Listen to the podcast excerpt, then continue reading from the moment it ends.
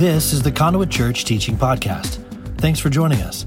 It's our mission to be a conduit of Jesus to the community in front of us and the world around us, starting with the teaching of His Word. Enjoy the message. It's really awesome to be here.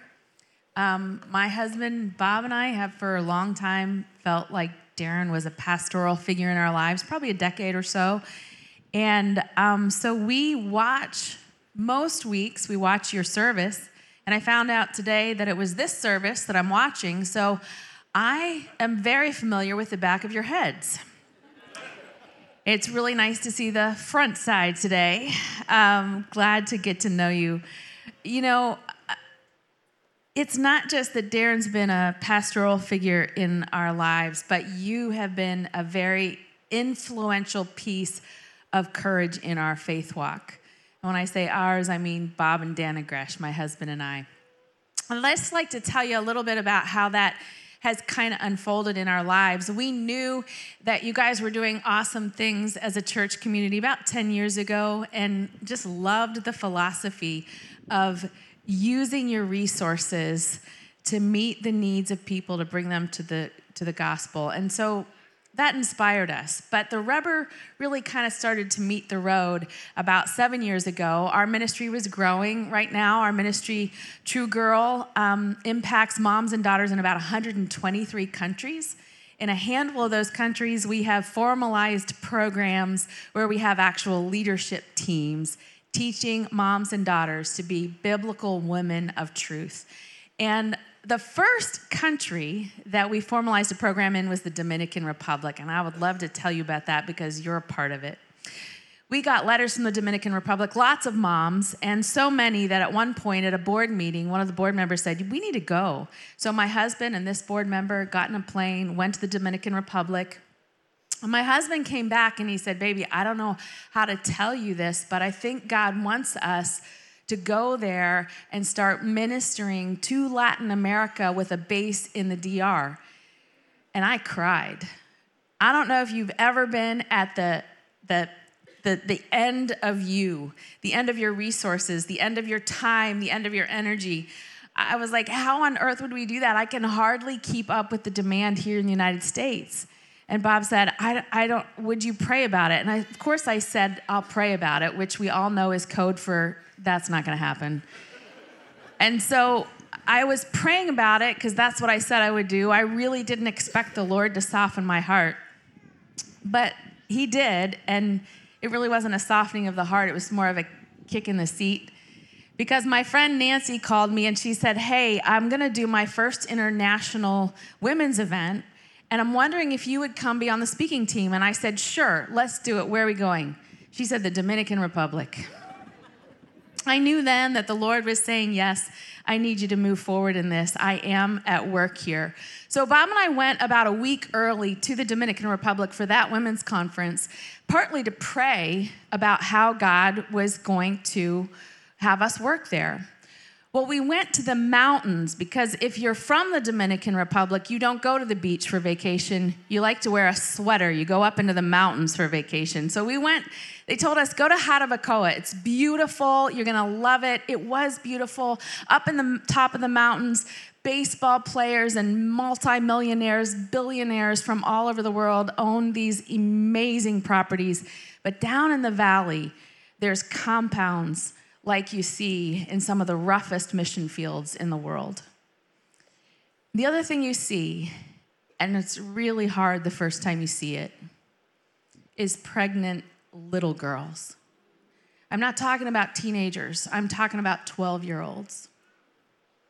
We would learn that the United Nations says that that community, Jarabacoa, has the highest rate of teen pregnancy on the planet for 13 to 15 year olds.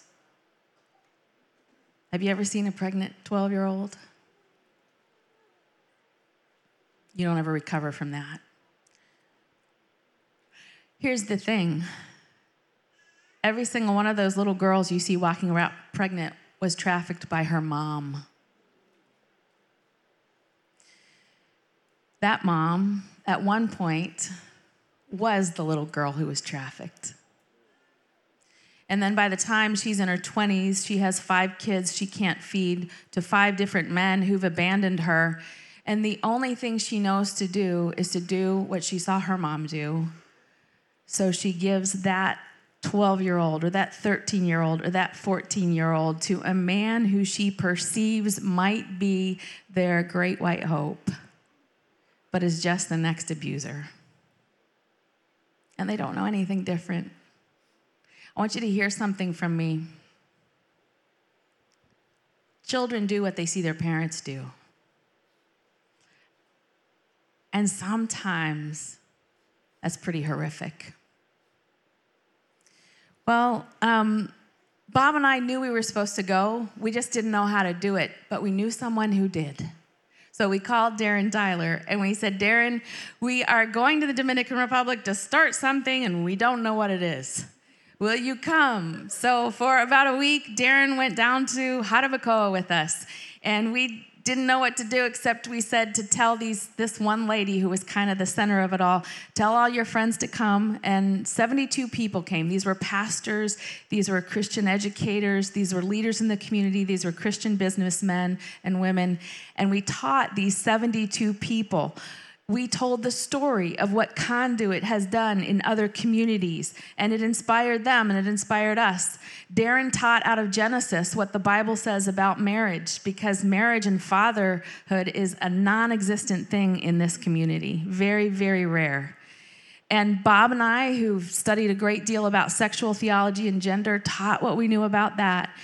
And we just said, okay, Lord, what are you going to do with it? Well, fast forward a few years, we have 32 of those 72 people who are gone through a lot of training biblical training, psychological training, counseling training, and they have the right to write grants to accomplish three things reduce teen pregnancy, out of wedlock pregnancy, increase father involvement and marriage, and share the gospel of Jesus. And we fund this work.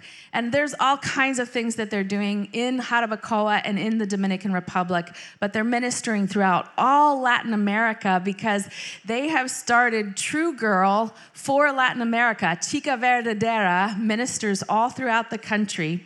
Now, I should tell you that when my husband went, he said, Dannah, I think on that original visit, what the work that we do in the Dominican Republic will be greater, have greater reach and more fruit than the work we do in the United States. Well, last year, the Chica Verdadera teams, online Bible study students, we have up to 10,000 students a year in the United States.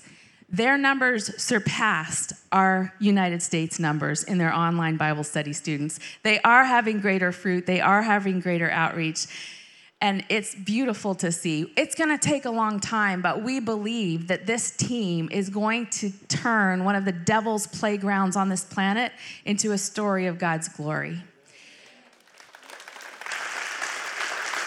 And I cannot tell you how many times that we've been working on this project and we've said, well, Conduit did it, maybe we can do it. You give us great courage. So thank you for that. You might be saying, What about the boys? I want to tell you about them. We've started a baseball program, and it's not a shabby baseball program. We're talking about amazing men. Some of these boys go on into um, the United States to get scholarships for baseball at United States universities.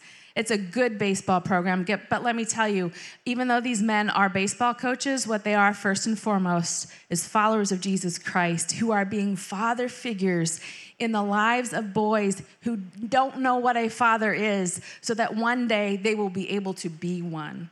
And so, what, the other reason I'm telling you this is not just because Darren has been a great part of it and you've given us courage, but when we do your event here on the 29th, you're funding that work, not just there in the Dominican Republic, but in South Africa. We've formalized a team there, 123 countries. And in those countries, moms can't afford a ticket to come to an event and they can't afford a book. So every time we do an event here, not only are we ministering to the moms and daughters here in the United States, but we're sending whatever we have left over. And the Lord is the Lord of loaves and fishes, let me tell you, to these countries. So I hope that you'll buy tickets if you have daughters between the ages of 7 to 12. How many of you have girls between the ages of 7 to 12 or granddaughters between the ages of 7 to 12? Okay, today we have our um, box office set up, and if you buy your, uh, for every mother daughter set of tickets you buy, we'll give you a free gift because we really want you to be talking about the fact that we're coming here. And we hope you'll tell people. And this is Nashville, so you know about load in and load out, right? So, yeah, there's that too. We would love to have you. It's a great party. Um, guys, thank you. I am here in part today to testify about the work that you do every week. It's so exciting to see the wall because when we listen on video, we can't see the wall. Darren just talks about the wall. I'm like, I want to see the wall. Today I got to see the wall. And every story I hear of you rescuing slaves, setting them free, inspires me. I wonder how many other ministers and ministries are watching like I am and getting courage from you. Today I want to talk to you about um, how to raise children of faith in a post Christian world. You can open your Bibles to Exodus 2. Uh, we're going to use the True Girl 4Z method of Bible study today. We've kind of simplified the inductive method of study. I believe that children are fully capable of digesting spiritual meat. Do you agree? Yes, so we don't water it down much, but we simplify it and make it easy. The 4Z method, we're gonna zoom out to understand context. We're gonna zoom in to get the particulars. I don't know why we use the word particulars, but it's a weird word. We're gonna look at the particulars today. And then we're gonna, um, we're gonna try to zip it up and understand what God wants it to mean in our own personal lives. So let's zoom out a little bit first. Um, Exodus, the book is named Exodus. It's actually two Hebrew words, ex and otis. Ex means out, otis means the road. So the name of this book is The Road Out. The road out of what? Slavery. But if you zoom out even further, the Bible is not uh, isolated stories, it's one big story. And all of the Bible is the road out of our enslavement to sin starting all the way back in Genesis. And I don't know what enslaves you today. I know it's not Pharaoh and an Egyptian dynasty, but maybe it's workaholism, or maybe it's bitterness, or maybe it's shame from your past. That was a big prison from my heart. Maybe it's pornography or maybe it's spending. I know that Jesus Christ is your road out, and there is no other road that I've ever found that ever gets you the full freedom. So find him, find Jesus. He is your freedom. Now, um, I before I, I dig into Exodus 2, I want to say this. I really do believe we're in a post Christian world. I've been seeing that for 10 years, feeling that for 10 years, but a, a, moment for me when I realized we are here. We're, not, we're no longer going there, we are here. Was just a few months ago, I saw something that I just can't get out of my head, and I imagine some of you saw it too. It was video footage of an 18 year old girl throwing her baby in a dumpster. Did any of you see that? I cannot unsee it. Praise God, some people, some dumpster divers looking for treasures found the greatest treasure there is life in that dumpster. They heard that baby's cries and they rescued that baby. But as I wrestled through that image in my head that I could not unsee, I had this thought, and I'm not a sociologist, but I'm a woman who's studied cultures who've walked away from faith. And I think this is true.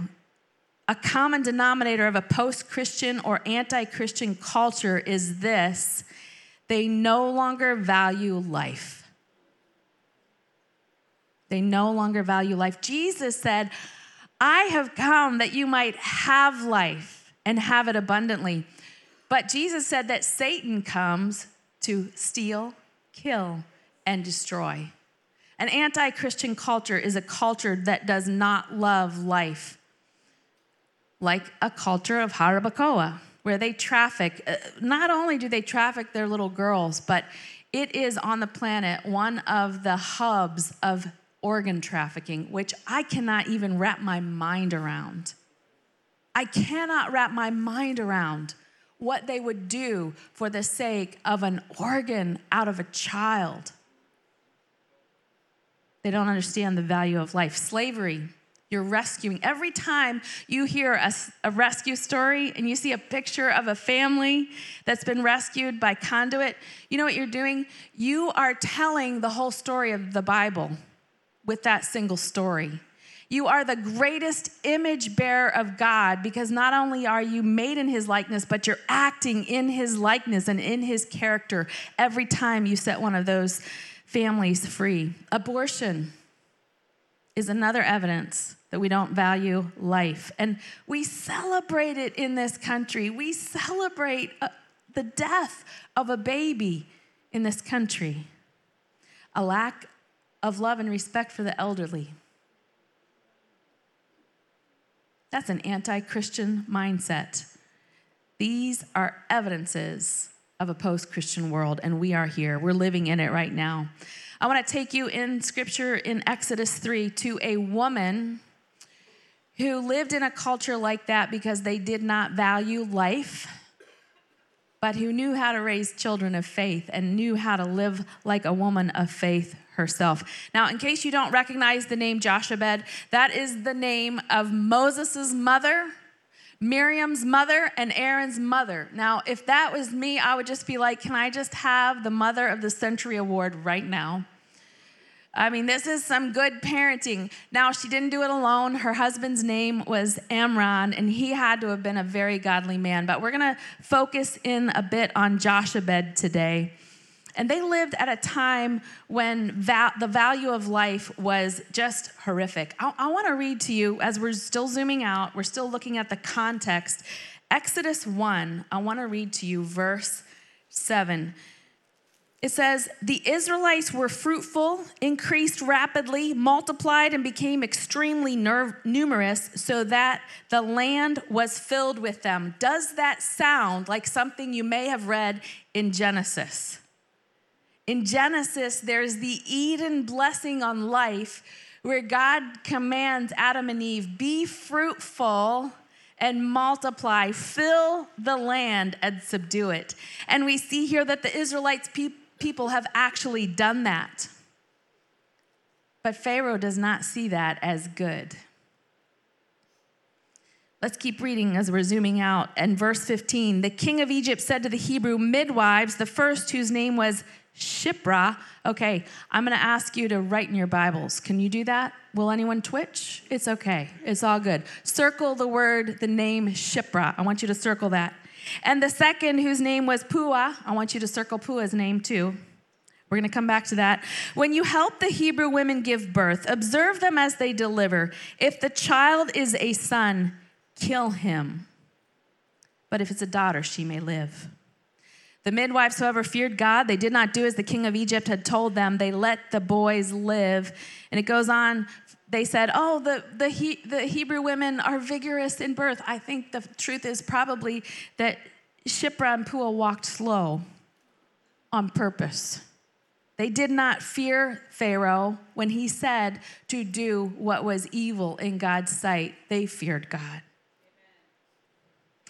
When the midwives didn't obey, Let's go down to verse 21. Since the midwives feared God, he gave them families, right? So God's blessing them, increasing them and more. And Pharaoh then commanded all his people, every Egyptian now, you must throw every son born to the Hebrews into the Nile, but let every daughter live.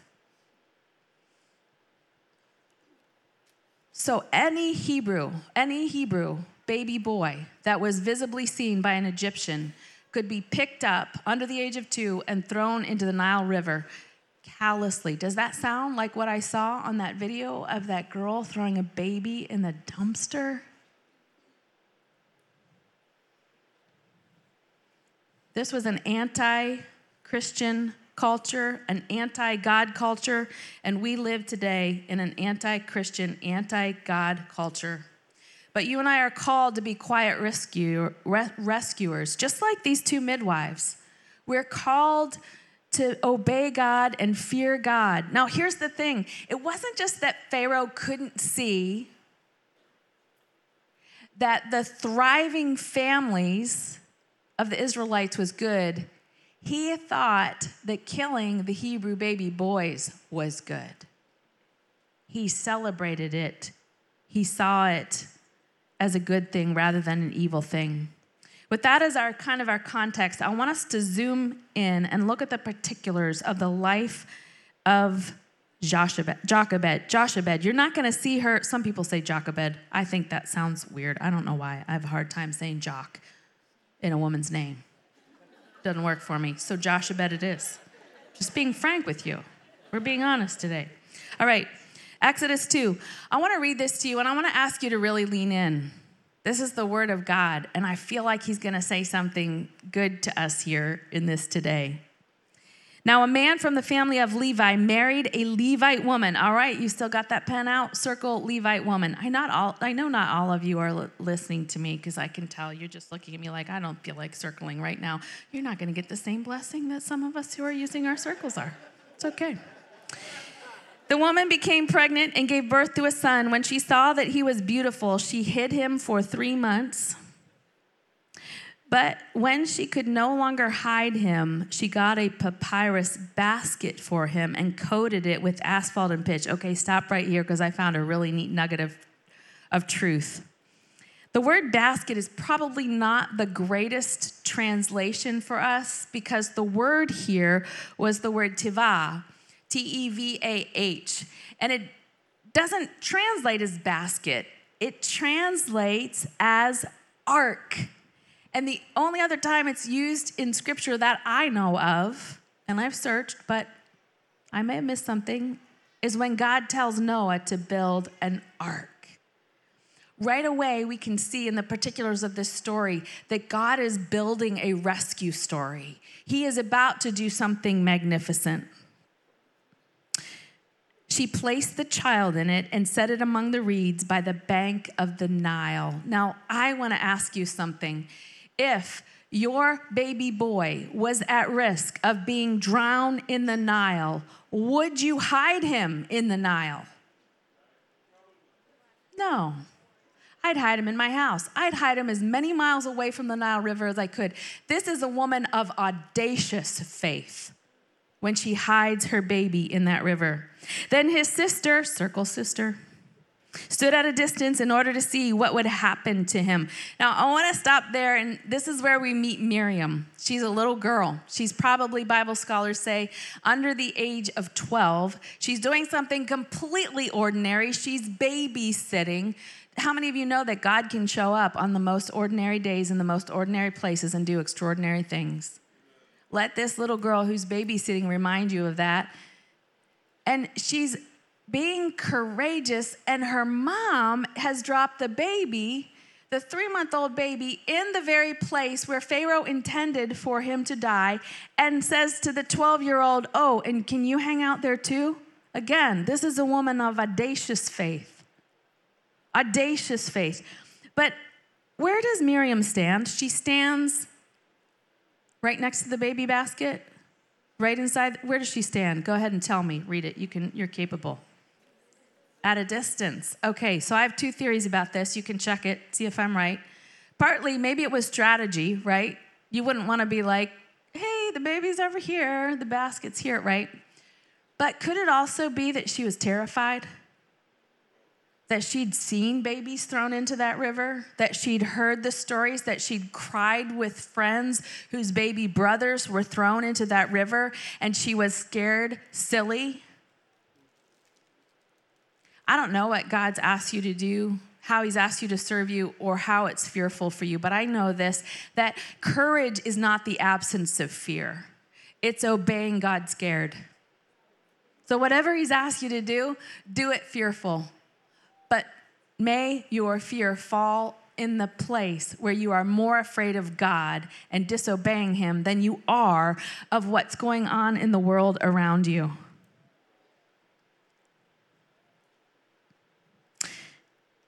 Pharaoh's daughter, circle her too. She's one of the good guys. Listen, what does she do?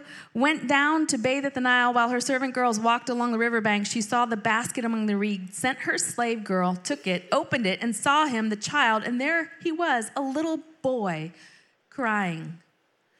You know, when I read that little boy thing, I wondered when Jochebed was with child, did she pray, God, let it be a girl? God, let it be a girl. God, let it be a girl. I know I would have. But God trusts her with this baby boy because she's so full of faith. So Pharaoh's daughter finds him. She felt sorry for him. God put that in her heart and said, This is one of the Hebrew boys. Then his sister said to Pharaoh's daughter, Should I go and call a Hebrew woman who is nursing or nurse the boy for you? Okay, this girl standing at a distance in the moment when uh, she should really be afraid because an Egyptian has actually found her brother she rises up to say, How can I help you do the right thing? And can I invite you that maybe, just maybe, the lost right now are just acting like the lost? So rather than point fingers at them because they don't know to do anything but be lost, and maybe they had parents and they're just doing what their parents did because that's what children do, they do what parents did. Maybe we need to step in like this wise 12 year old and say, How can I help you do the right thing?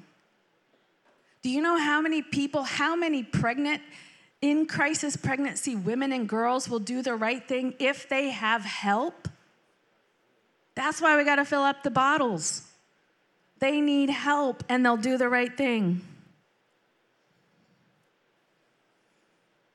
Go, Pharaoh's daughter told her. So the girl went and called the boy's mother. Then Pharaoh's daughter said to her, Take this child, nurse him for me, and I will pay your wages. Wow, this slave woman just, God provides for her. So the woman took the boy and nursed him. When the child grew older, she brought him to Pharaoh's daughter, and he became her son. She named him Moses because she said, I drew him out of the water. There's two things that um, this sweet mother does to really set the stage for her children to walk in faith. I want to share them with you very briefly as we zero in on how we should live and act in this day and age. The first is she invited her children to live courageously. She invited a 12 year old girl to go to the front line of the battle. That's not generally what we do as parents today.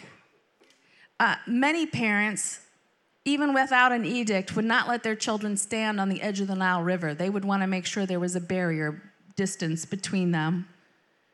We want to keep our kids safe, but I want to ask you what is safe? Could you define that for me?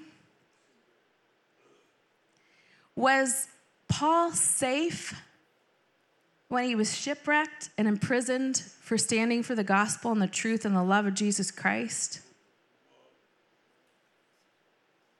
I guess it depends on whose definition kingdom definition or world definition, anti Christian definition, or I am full of the power of Christ definition. Invite your children. Listen, Micah preached a better message that I'm going to preach today when he gave that $100 to Pastor Darren Tyler. I wonder what percentage of his wealth that represents.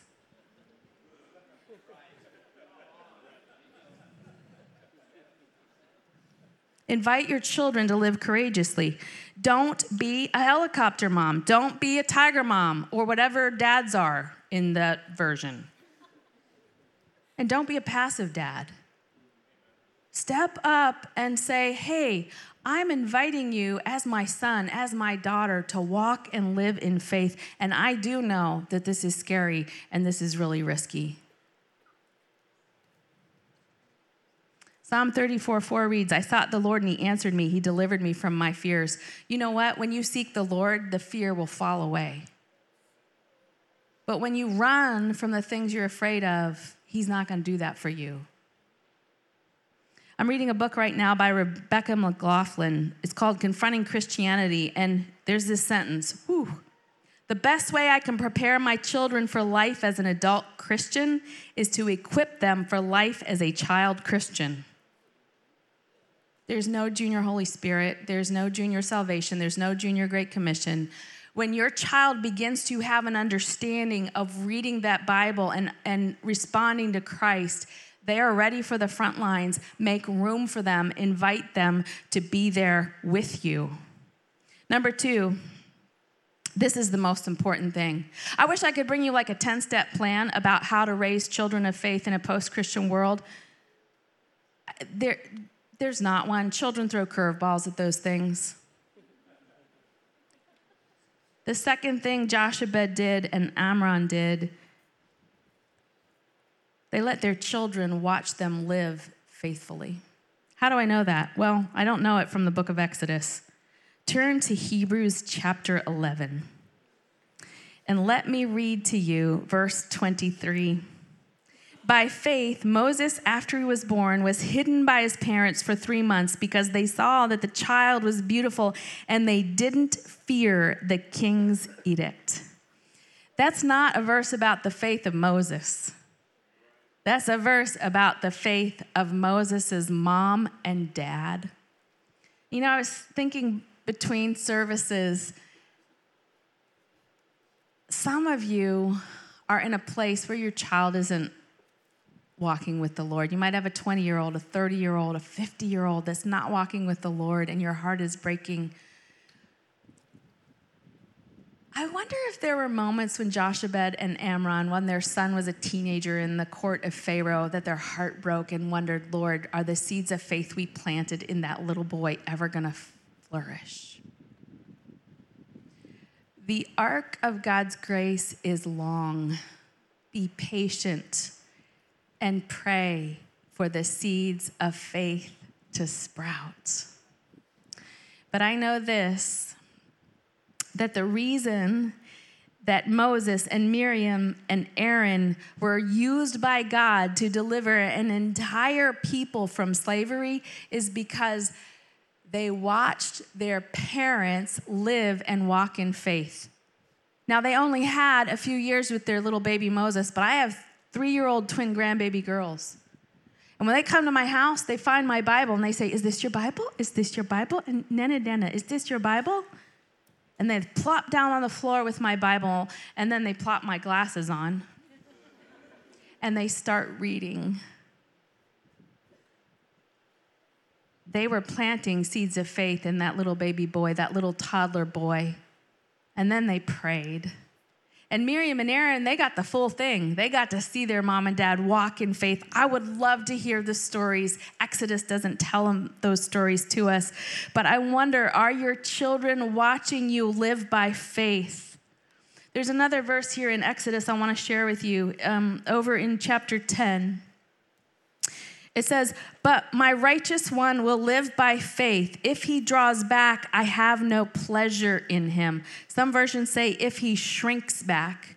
And the next verse says, But we are not those who shrink back and are destroyed, but those who have faith and are saved. Don't shrink back. I want to go back to what I said earlier. Children do what they see their children, their parents do. Children do what they see their parents do. If you are living by faith right now, they will rise up to live in faith. And you know what? Living in faith is really easy when you're living in a Christian world. But it's a whole lot more authentic when you live in faith in a post Christian world. It's the real deal now. You know, my husband and I, we were told by the Lord in the year 2020, starting in January, to buy some land and build a multi ministry facility as our ministry has grown. We have 123 countries we're serving, lots of different ways we're serving them. We have a girls' ministry, a boys' ministry, a Christian high school. And inspired in part by your church, we want to share that facility with a church that is going to be a conduit of God's grace. And we're starting to do that. We've been helping some families get out of Afghanistan through Pakistan. We've been funding some rescue stories for some of those exiles. We're doing it, we're starting. But I got to tell you that I didn't plan on a pandemic and economic hardship and rumors of wars and um, mortgage rates going up and products to build going up 30, 40, 50%. But now I get to decide if I'm going to walk by faith or fear. And a couple weeks ago, I was saying, Lord, you want us to build now? And He directed me to um, to, to some, a passage in uh, Jeremiah, the weeping prophet, who was crying because the people were in exile. They were enslaved by the Babylonians, and things didn't look so good. And God says, Let me tell you how to live here in this horrible time. And Jeremiah says, God says, build houses, plant gardens, marry, have children. Live as if everything's okay when everything is falling apart. Listen, when we live as if God is holding it all together, when the world is falling apart, and I might add, has gone crazy, we prove what we truly believe in how we live right now in this post Christian world. It matters now more than ever. And if you live in faith now and you plant, where God has called you to plant. You build where God has called you to build. You marry, you have children. Listen to me. I want to tell you something. Those women that you just circled, do you know why I had you circle them? Because they're women. God used women to set the stage for this rescue story. But you know what else I wanted you to see? They were in the role of nurturing and mothering and being moms. You know, it's not just that our culture wants to kill babies, it wants to kill a woman's desire to have them. And you and I have to say, you know what? The word says that having babies is awesome. In 2008, I wrote a book, Lies Young Women Believe, and we surveyed teen girls, Christian teen girls, and it broke my heart to hear them say, I don't feel like my life will have value unless I have a career. It's more valuable than being a wife and a mom. That is a lie from the pit of hell. Listen, I am so grateful that I can own property, vote, and make more money than my husband in Jesus' name. But why does it have to be at his expense? And why does it have to be at the expense of loving the best job I will ever have in my life? There will never be a better job than being a wife and being a mom to Robbie, Lexi, and Autumn. I gotta tell you, the day, the first time I went shopping after I became an empty nester, I, I had to buy a small ketchup instead of a big one. And I had a meltdown. I still am sad that I am not, but oh, Grant, being a grandma is awesome. I gotta tell you, because you get to send them back. The best thing, women, the best thing you will ever do, the most valuable thing you will ever do, and if this passage in Exodus isn't proof of it, is be maternal. Whether you give birth, whether you adopt, or whether you have spiritual daughters and sons, the most valuable thing you will ever do is affirm that you are a life giving source on this planet.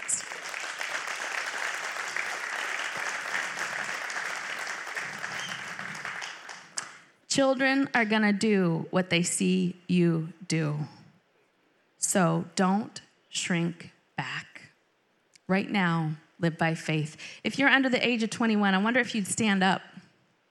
I'm going to ask Darren to come up and pray over you because I really believe that um, the future, you guys have a hard job.